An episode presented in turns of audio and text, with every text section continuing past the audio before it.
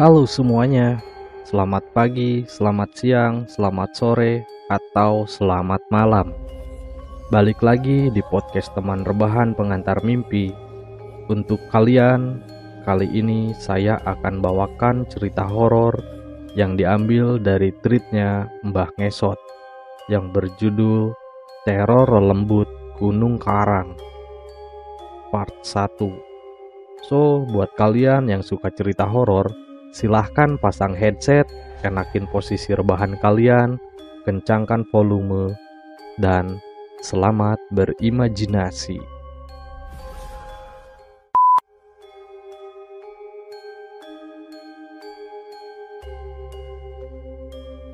Sudah dua hari, hewan ternak warga kampung Kadu Engang hilang secara misterius.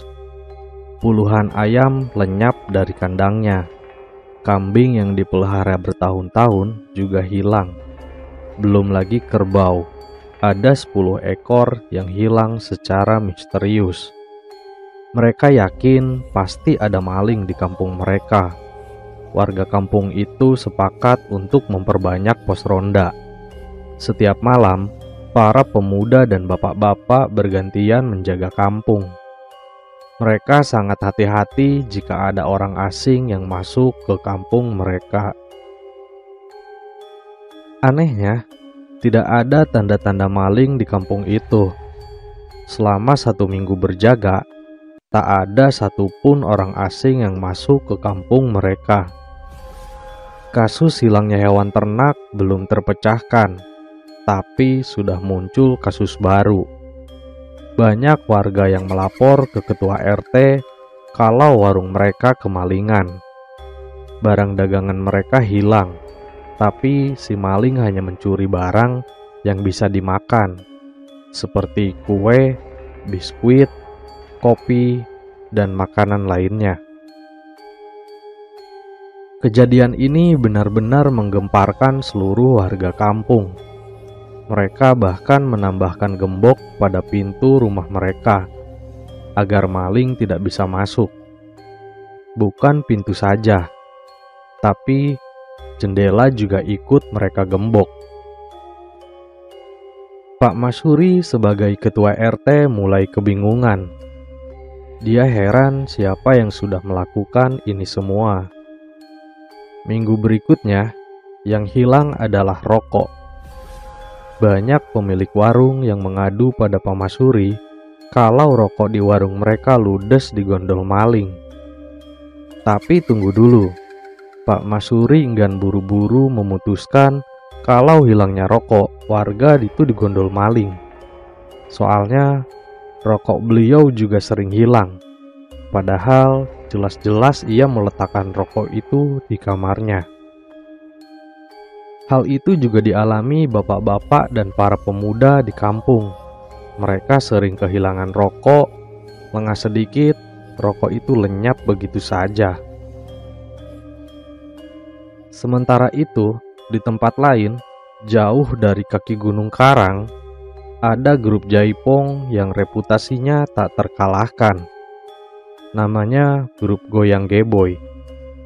Mereka sangat tersohor seantero Banten setiap mereka manggung, yang nonton pasti ratusan orang. Sudah macam nonton konser artis ibu kota. Tapi itu dulu. Sekarang grup goyang Geboy sudah tidak laku. Orang-orang lebih suka nanggap dangdut ketimbang jaipong. Dulhanan, pendiri grup jaipong goyang Geboy, sekarang sudah beralih profesi menjadi kuli panjat pohon melinjo. Sedangkan Dian Rara, si primadona yang selalu dinanti-nanti goyangannya, sekarang sibuk jualan sawo di pinggir jalan. Dia sudah menikah dan punya satu anak yang nakalnya minta ampun. Lain halnya dengan nasib para penabuh gemelan. Mereka semua jadi tukang ojek yang setiap hari hanya termangu di pertigaan jalan, menunggu penumpang yang tak pasti. Sekalinya ada, para penumpang itu dijemput oleh keluarganya. Sekarang hidup mereka serba sulit. Tidak seperti dulu saat Jaipong Goyang Geboy berjaya. Uang yang mereka dapatkan dari hasil manggung berlimpah ruah. Tengah malam, sekitar jam 12, Dulhanan tidak bisa tidur. Dia lalu masuk ke kamar tempat disimpannya gamelan. Sudah lama sekali gamelan itu tidak digunakan. Alat itu berdebu dan penuh dengan sarang laba-laba. Dulhanan menyalakan lampu kamar. Dia lalu mengambil kain basah dan membersihkan gemelannya dengan kain itu. Sambil menyanyikan lagu Jaipong, dia perlahan mengelap gemelannya. Tak lama kemudian ada yang mengetuk pintu rumahnya. Dulhanan heran. Tak biasanya ada orang yang bertamu tengah malam seperti ini. Segera dia buka pintu itu. Di hadapannya berdiri seorang laki-laki berpakaian serba hitam dan menggunakan belangkon batik. Perawakan lelaki itu kurus, kumisnya tebal sekali, alisnya menjuntai sampai ke ceruk mata. Lelaki itu benar-benar asing bagi Dulhanan. Cari siapa ya pak? Tanya Dulhanan. Jawab lelaki itu tersenyum ramah. Iya saya sendiri, mari silakan masuk. Dulhanan menggelar tikar pandan, lelaki itu pun duduk sila sambil terus tersenyum ramah. Kalau boleh tahu ada perlu apa ya sama saya? Dulhanan penasaran, jangan-jangan dia kedatangan tamu. saya diutus untuk menyampaikan pesan ke Bapak. Kata lelaki itu. Pesan apa dan dari siapa ya? Dulhanan semakin penasaran. Ini pesan dari Abah Kamdari. Beliau mau mengadakan hajat besar, menikahkan anaknya.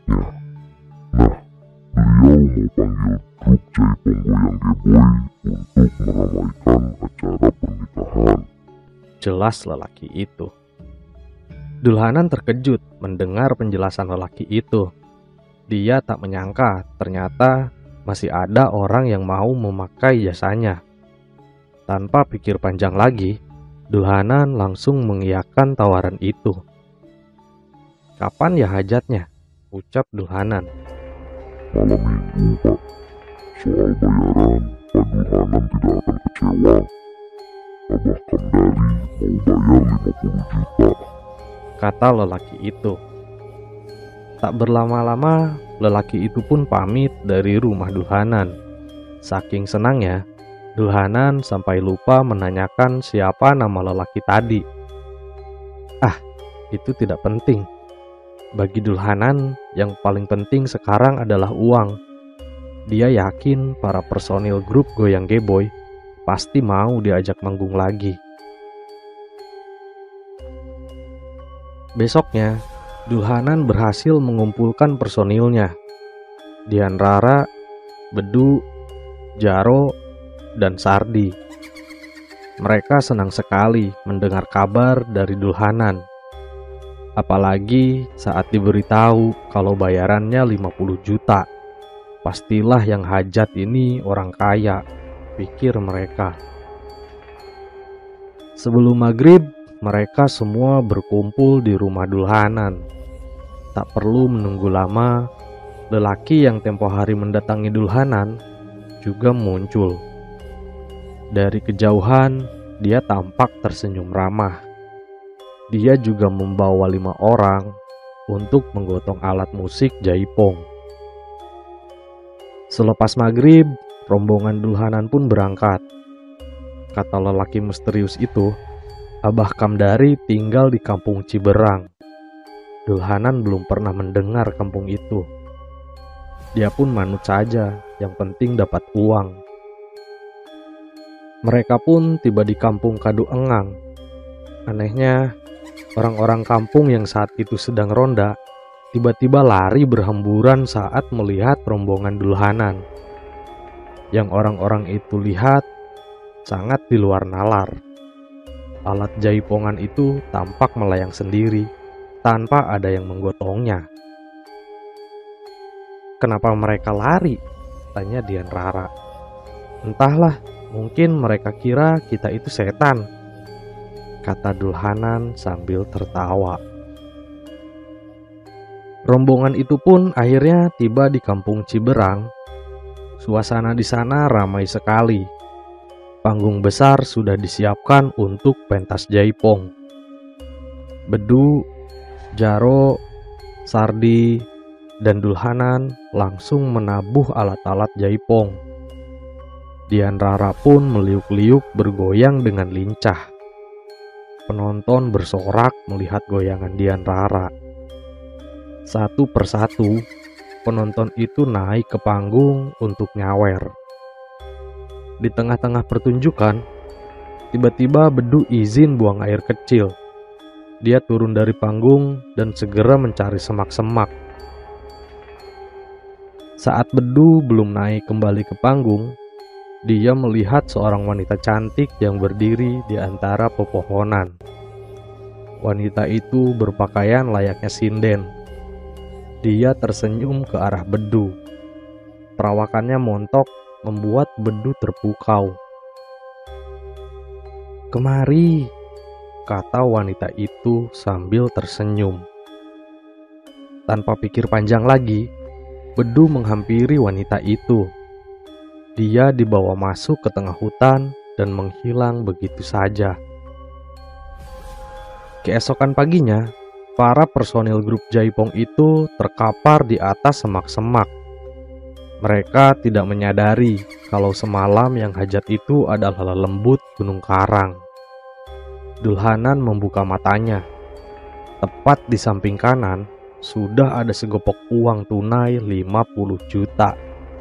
Bahkan Tak hanya itu, Dulhanan juga dibekali lima ekor ayam, dua kambing, rokok berbagai merek, dan makanan warung. Dulhanan segera membangunkan personilnya. Bedu mana? Tanya Dulhanan. Enggak tahu pak, bukannya semalam manggung sama kita? Tanya Sardi. Iya, aku ingat betul, timpa Jaro. Dian Rara ada? Tanya Dulhanan sembari menoleh ke sekeliling. Itu dia pak, ujar Jarwo. Dian Rara terkapar tak sadarkan diri di atas semak-semak. Pakaiannya acak-acakan. Mungkin Dian Rara kelelahan setelah semalaman suntuk menari tanpa henti.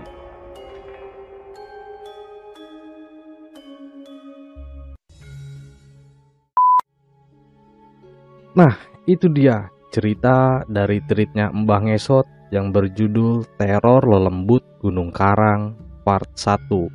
Jadi buat kalian yang nunggu part-part selanjutnya bisa langsung mampir ke tweetnya Mbah Ngesot atau tungguin podcast ini di part-part selanjutnya. Sampai jumpa.